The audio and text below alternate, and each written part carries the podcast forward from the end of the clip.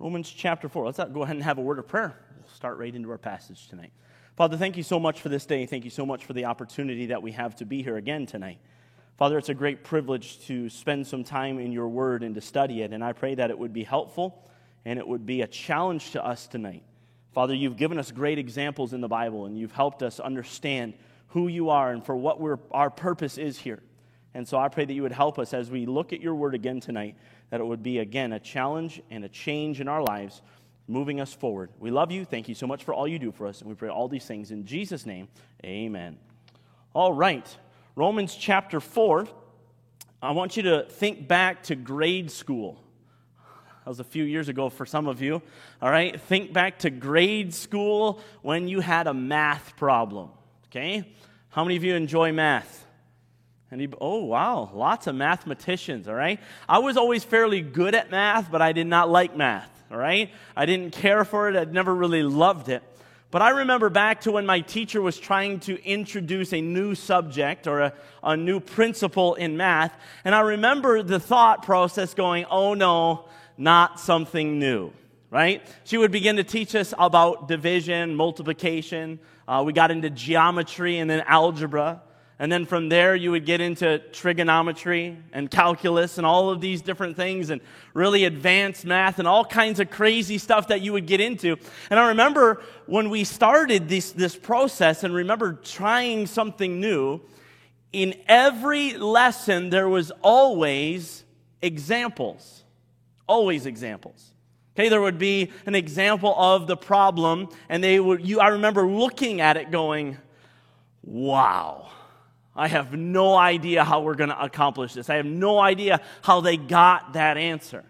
And I remember there, was, there would be several examples. And that first one, my teacher would take us and walk us through it. Just walk us through step by step and as to why we did what, and just really spend some time on that example. And then she would go through another one. And then she would go through another one. And then she would go through another one. And then when the book was all done with examples, guess what she would do? She would go up to the board and start writing out examples and walking us through them and beginning to help us understand them and go through each and every one until the pattern became clear to us as to how to solve the problem.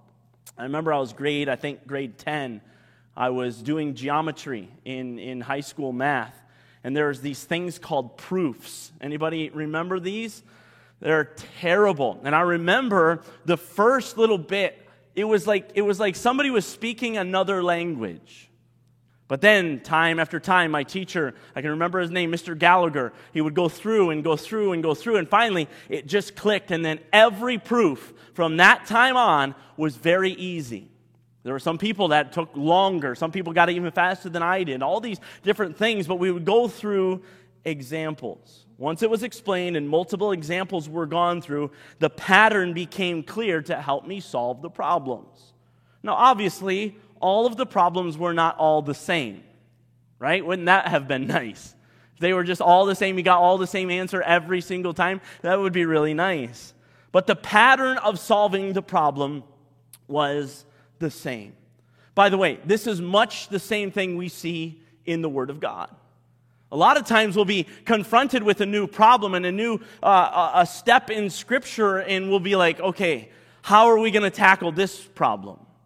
The reality is, God has given us the Word of God. He's given us many things in the Old Testament for our example for our learning. Romans chapter 15 of verse 4 For whatsoever things were written aforetime were written for our learning, that we through patience and comfort of the scriptures might have hope. I remember, oh man, I need some help. And have, uh, okay, tell me, was anybody like me and knew that the answers were in the back of the book? Right? Oh, I knew it. And I tried my best not to look there, but there were a few times. I want you to get the picture of this this evening. We have the, the end of the book. We have the answers in the book, and we can see that there are problems that are going to arise in our lives, and there are examples for us. 1 Corinthians chapter 10, verses 6 and 11. Now, these things were our examples to the intent that, to the intent we should not lust after evil things as they also lusted. Now, all these things happened unto them for ensamples, and they are written for our admonition, upon whom the ends of the world are come. The Old Testament, the things written aforetime, were written for our learning. Many of the things of the Old Testament have been written as an example to follow, and many of them don't do this. This is what they did. Stay away from that. Many of us look at the problems of the world today, and I'm just going to be honest. I'm quite scared. Right? I look at the problems of the world today and I'm like, this is a new one. I've never got gone here before. I've never seen anything like this. And I'm like looking at it. How in the world do we get through this? Praise the Lord, we have a teacher, the Word of God, that will help us and walk us through all of these things. In the Old Testament, we have example after example after example of how God can change the known world through one man or one small group. You think of Noah. You think of Joseph. You think of Moses. You think of Daniel. You think of David. You think of Shadrach, Meshach, and Abednego. You think of Peter. You think of James. You think of John. You think of the 12 apostles as a whole. You think of Paul. You think of Silas. You think of Barnabas. And literally, the list could go on and on and on and on. We could go on of kings. We could go on of judges. We could go on of other disciples of Jesus Christ who were our examples. They are our examples of a surrendered life, making a difference for the cause of Christ. We could talk of more modern day men such as Spurgeon, Moody, Billy Sunday, John and Charles Wesley, Martin Luther, Jonathan Edwards, George Whitefield, Adoniram Judson, Hudson Taylor, George Mueller. Again, the list could go on and on and on and on. All of these people our, are our examples. And our passage today is once again used of Paul as an example. Paul is no stranger to using examples. And again, remember, Paul is trying to introduce a new concept. The new concept is the law is done over. Now we're adding to the law with faith and grace. So he's literally trying to build upon just like a math problem, right? I hate I hated that math built. Because if you didn't get one spot, you were going to miss the next. And here Paul is doing the same thing. I'm building upon our history, and now I want you to see faith, and he's using an example. All the way through Romans chapter 4, Paul has been using the example of Abraham. And he's been doing that to help the Jews and us see how salvation is by faith. Salvation is by faith. It is not if it is not of works. It is only in the work of God. And so Paul is going to wrap this chapter up by once again drawing the parallel between Abraham and us. Romans chapter 4. We kind of read the last couple of verses, but I want to just give you a little bit of context. So look at verse 21 of Romans chapter 4. The Bible says this, and being fully persuaded that what he, he is referring to Abraham, or excuse me, he is referring to God, he had promised he was able also to perform. So Abraham trusted in the Lord. Abraham believed God. Abraham said, I'm fully persuaded that what God has promised me, he is going to perform it. And verse 22 says, and therefore it was imputed to him for righteousness. It was imputed to him for righteousness. Now, verse 23. Now, it was not written for his sake alone that it was imputed to him, but for us also, to whom it shall be imputed if we believe on him that raised up Jesus our Lord from the dead, who was delivered for our offenses and was raised again for our justification. This is an awesome passage, and I love it. I want to begin here in verse 23. Verse 23, I want you to notice this word. Now it was not written. I want you to notice this word written. Okay, a lot of times we think that the Bible is a good storybook. And, and some of the things in there are applicable to us, and some of the things in there are just, uh, you know, we can just kind of toss aside and we can push aside. And listen, there are things written specifically to Abraham. This was written specifically to Abraham. And it was written specifically for him, but notice it was not written for his sake alone. The things in the Word of God are written for our learning. Yes, all the way from Genesis, even the book of Numbers. How many of you enjoyed the book of Numbers?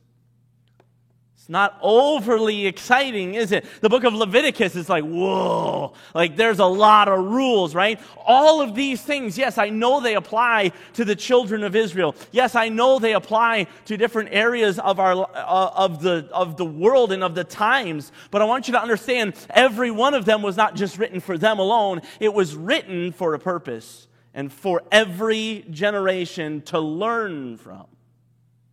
So now it was not written for his sake alone. Well, what was it written?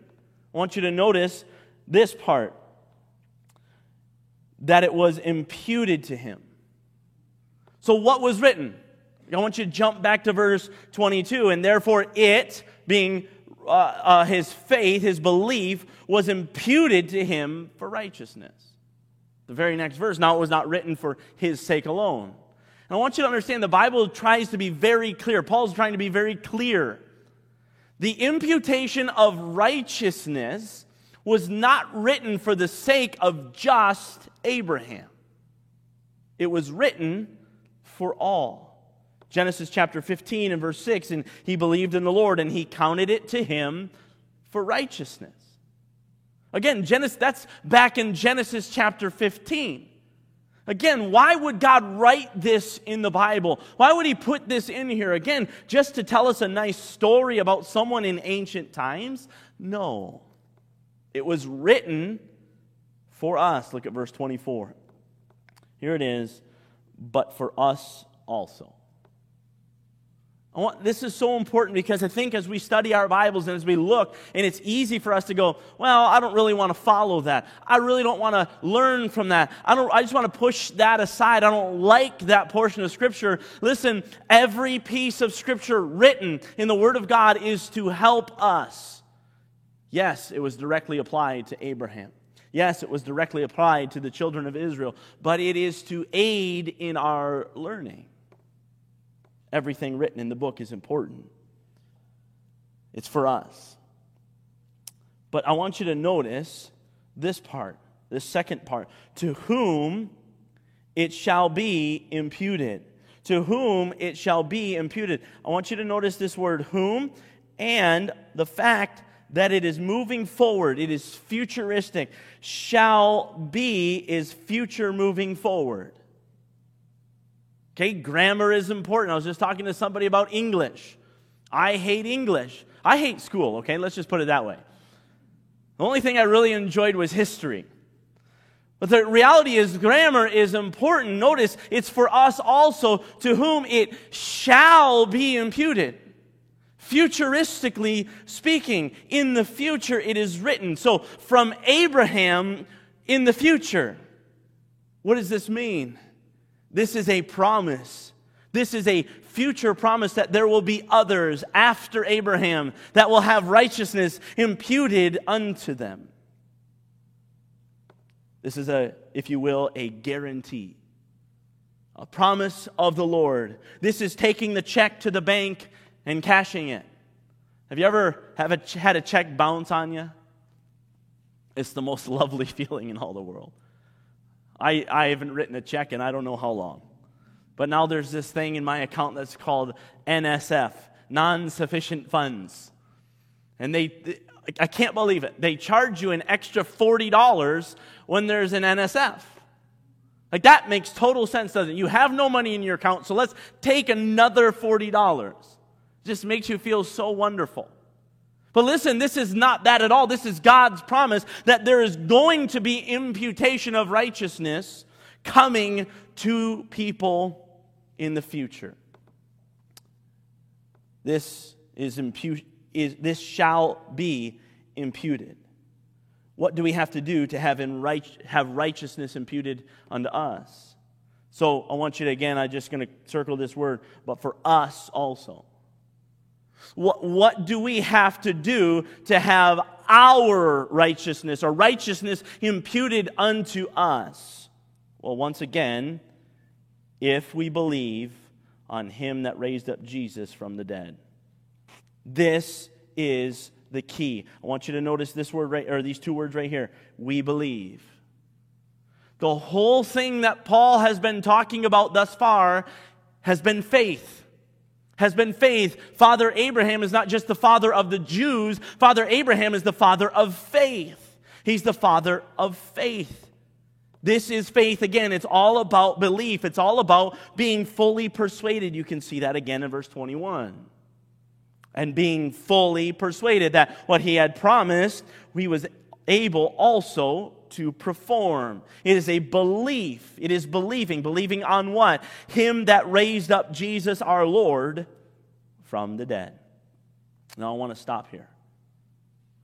This is the belief, not in anything that we can do. How many of you raised up Jesus Christ from the dead?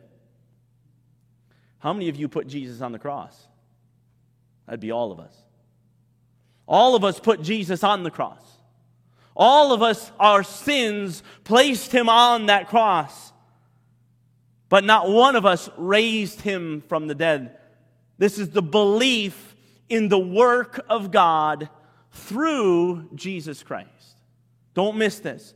In righteousness can be imputed unto us, notice, if we believe on him that raised up Jesus our Lord from the dead. If we believe in the work of God through Jesus Christ. Make no mistake about this. This is very, very clear.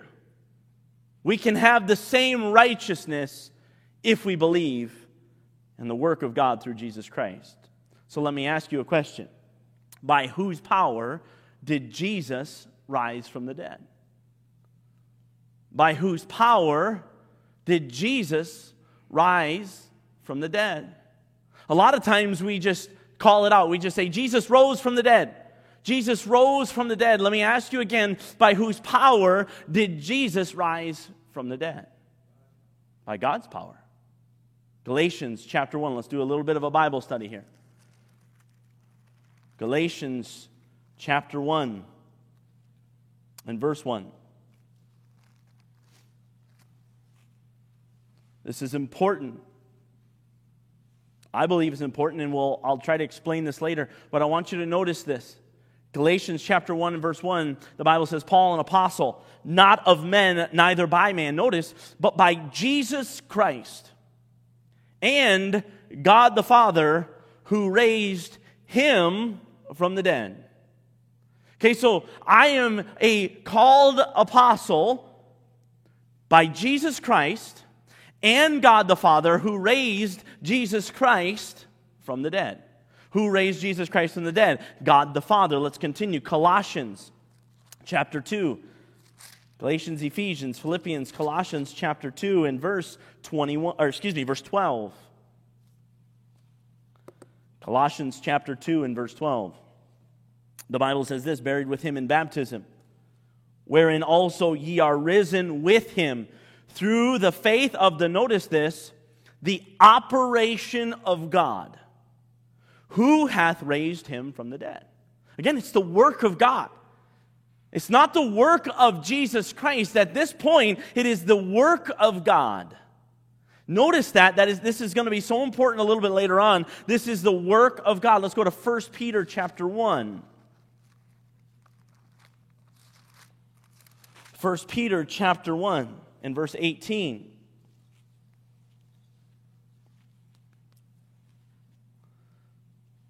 Bible says this, for as much as ye know that ye were not redeemed with corruptible things as silver and gold from your vain conversation received by tradition from your fathers, but with the precious blood of Christ, as of a lamb without blemish and without spot, who verily was foreordained before the foundation of the world, but was manifest in these last times for you who by him do believe in God that raised him up from the dead and gave him glory, that your faith and hope might be in who? God. That it doesn't say that your faith and hope might be in Jesus, it says that your faith and hope might be in God. Now, I'm not trying to preach heresy, so don't get all tied up yet. But I want you to notice what the Bible says. The Bible says that God raised Jesus from the dead. Jesus did not raise himself from the dead. The Bible doesn't say that. Why do you think the Bible is so adamant about saying that God rose Jesus from the dead? Let me try to clue you in. Jesus' entire earthly goal was not to just die on the cross. Don't, I'm not preaching heresy yet, okay? At least, I, at least I've got you uh, interested into what I'm going to say. Jesus' entire earthly goal was not just to die on the cross. Don't miss this. His entire earthly goal was to point people to the Father. His entire earthly goal was to point people to the Father. Let's go there. John chapter 17. John chapter 17 and verse 1. This is the famous prayer of Jesus to his Father. John chapter 17 and verse 1.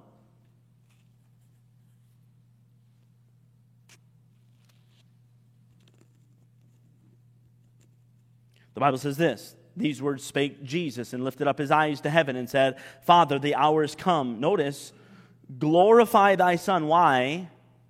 That thy Son may also glorify thee. See, his goal is, I want to glorify you. Verse 2 as thou hast given him, who? The Son, power over all flesh, that he should give eternal life as many as thou hast given him.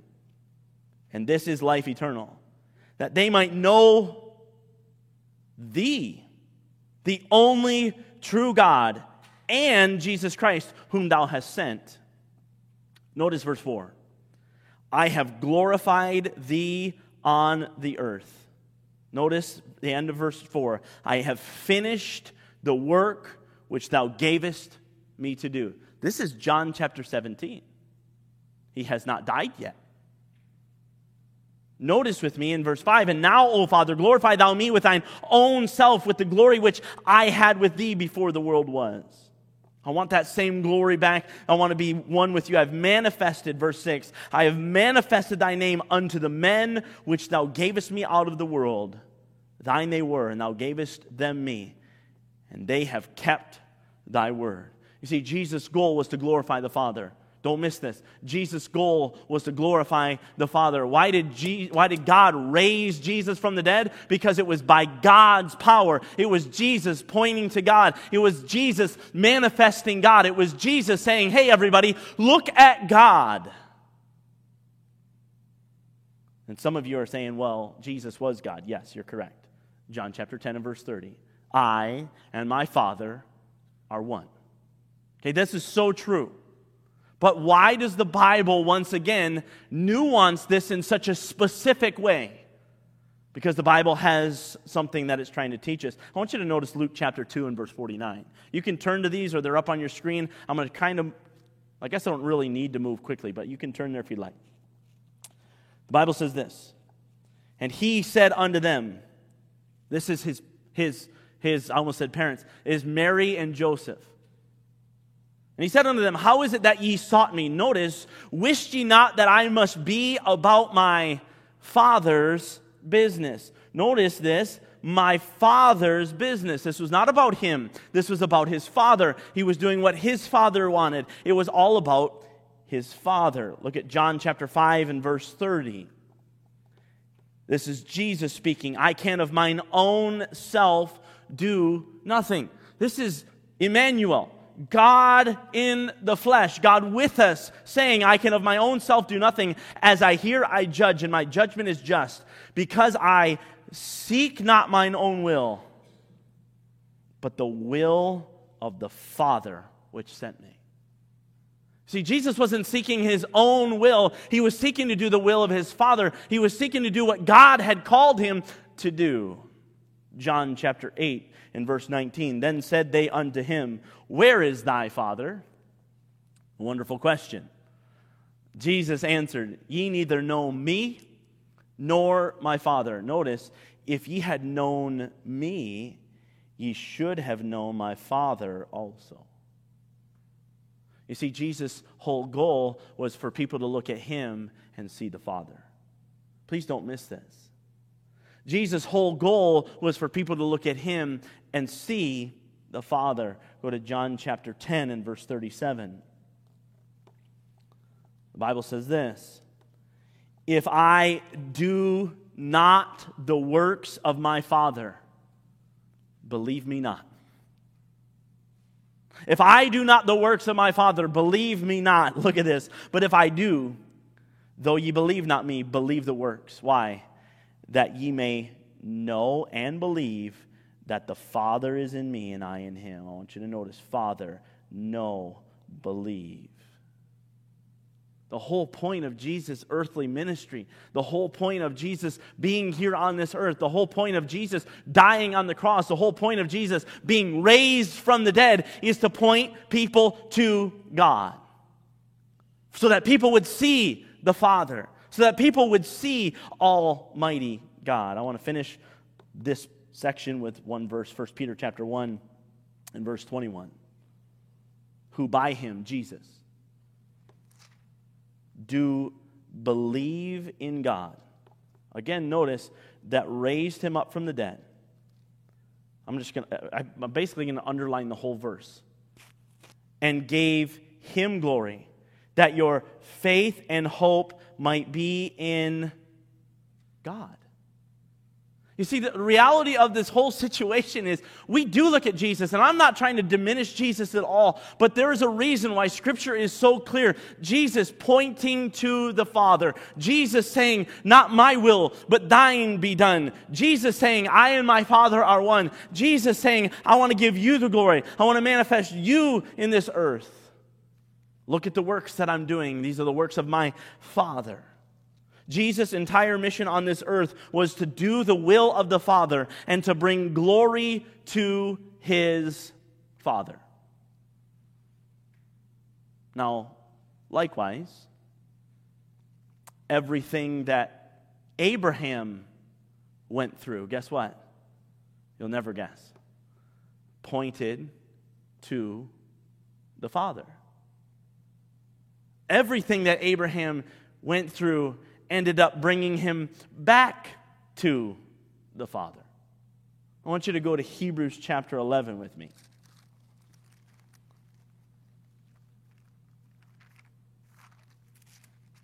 Hebrews chapter 11, verse 17. Hebrews chapter 11 and verse 17.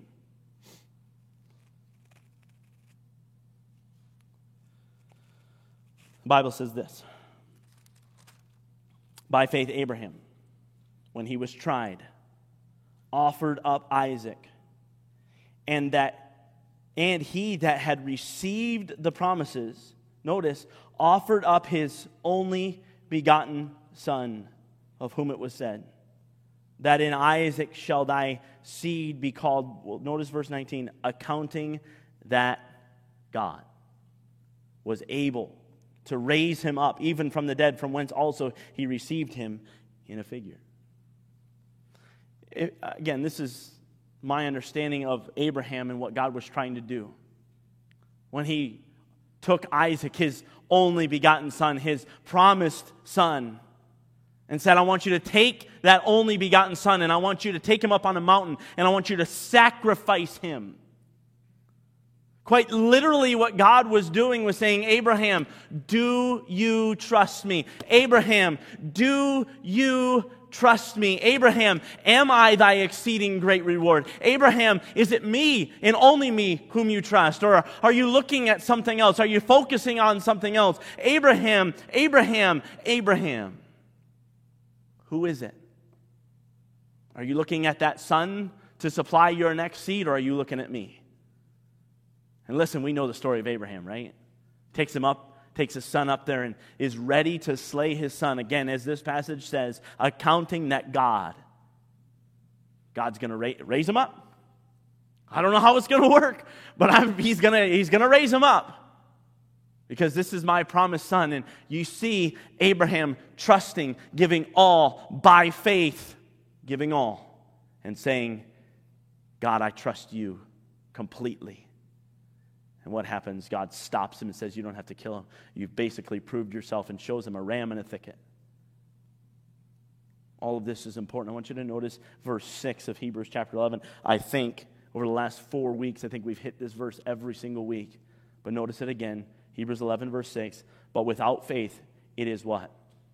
Impossible to please him. For he that cometh to who? To God must what? Believe that he is and that he is a rewarder of them that diligently seek him. Don't miss this tonight.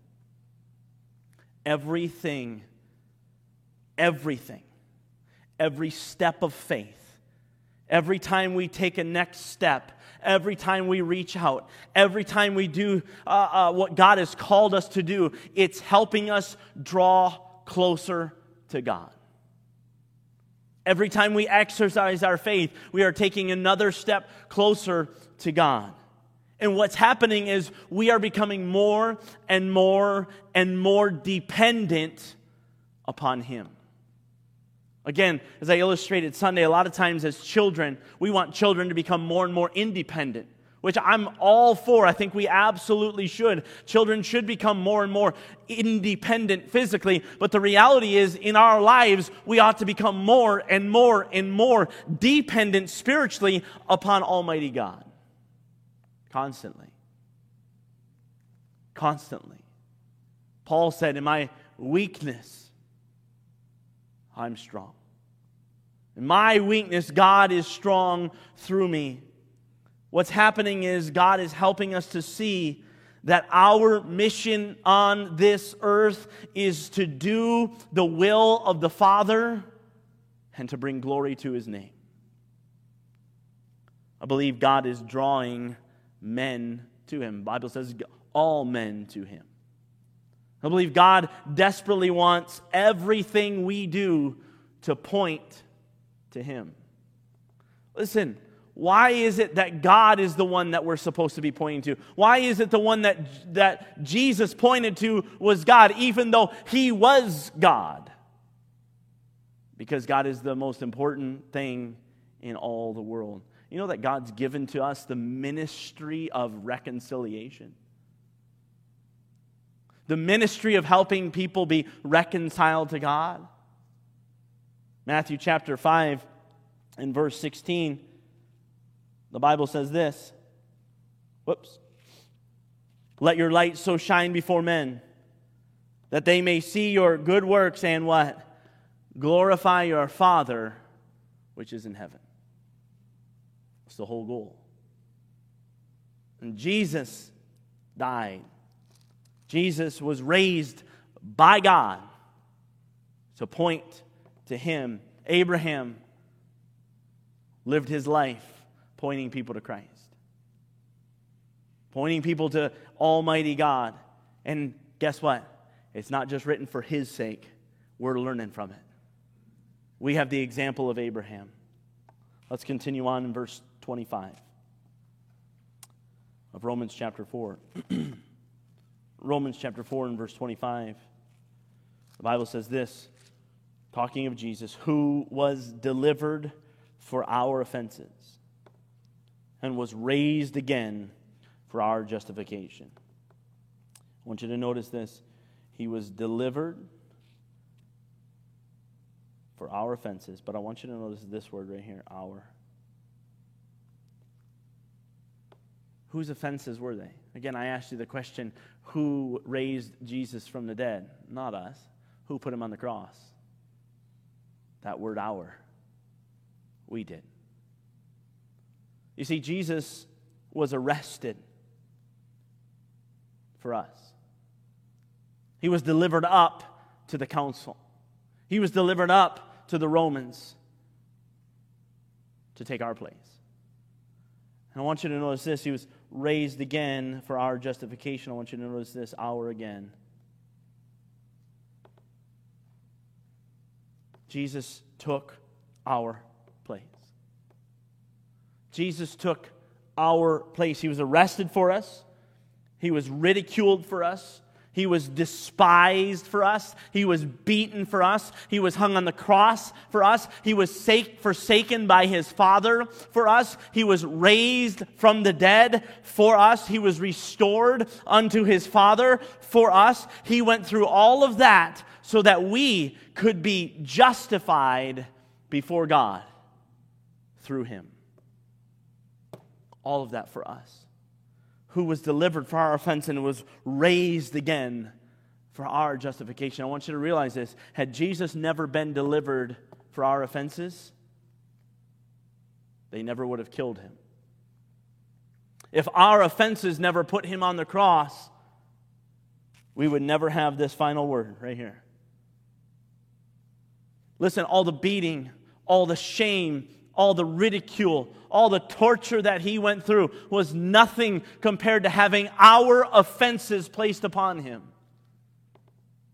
God turns his back on him, and, and Jesus cries out, My Father, my Father, why hast thou forsaken me? I've done all, I've tried to manifest you, I've tried to glorify you, and you've forsaken me. And only the power of God could push all that aside and conquer death, hell, and the grave and rise again so that we might have justification. What a powerful, awesome God we have. I want to show you one last verse.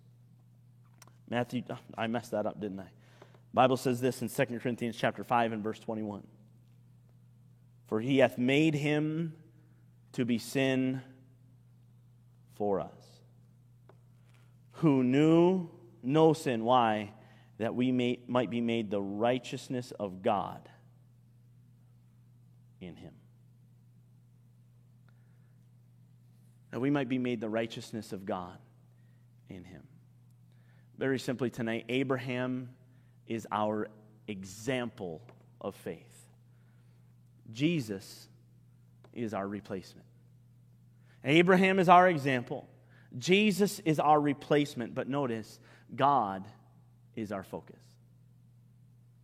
Abraham was our example. Man, we can look at him and go, wow, he was just like me. He messed up. He fell so many times. He ruined his testimony, this, that, and the other thing. He went into the world when he should have stayed with God. He did all kinds of crazy things. He's our example. But Paul ties all of these things together and says, Jesus is our replacement. Jesus took all of that for us so that we might have justification, but the righteousness of God. And God ought to be our focus. Let me ask you tonight is God your focus? Is God your focus? And all of the things that we've been talking about, it's not just about Abraham. It's not just about the person of Jesus Christ. It's ultimately about God. I hope that it will ultimately be about God in your life, in everything that you do, and that in everything that you do, you'll point people to Him. Next week, I want to take some time. I've been studying it already, and I have a whole week to prepare. And I want you to actually study this out as well. I want you to study out what imputed unto righteousness means, or counted it as righteousness. Romans chapter 4 talks much about it. And I'm I'm excited about what I've already studied. But I want you to do a little bit of study on that this week, and hopefully we'll come back and we'll, we'll have some things. But I want you to go all the way through the Bible with it. Imputed righteousness or counted unto him for righteousness. That'll be our study next week as we move, uh, but just before we move into chapter 5. All right? Let's have a word of prayer. Thank you so much for being here. Father, I pray that you would give us an awesome night tonight. I pray that you would help us as we think about what your word has to say. Father, that the reality is that you are the most important thing in all the world. You are the most important thing ever. Father, your word is so important. You've magnified your word above your name. You raised Jesus from the dead. And I'm not trying to say that Jesus was not important by all means. He was, he, he is God in the flesh. But Father, it was all to point to you. Father, help us to have that same passion. Help us to have that same mission. Help us to have that same goal to glorify you and to manifest you to the people around us. Father, that you would be pleased, that you would be glorified through our lives, just like Abraham eventually was. And he messed up. He did some things wrong. He blew it. And Father, there are going to be times where we blow it. We're going to mess up. Father, would you lift us up? A just man falleth seven times and riseth up again. Would you please lift us up? Continue to help us and guide our steps as we take the next steps forward. Continue to grow our faith and draw us closer to you. And we pray all these things in Jesus' name.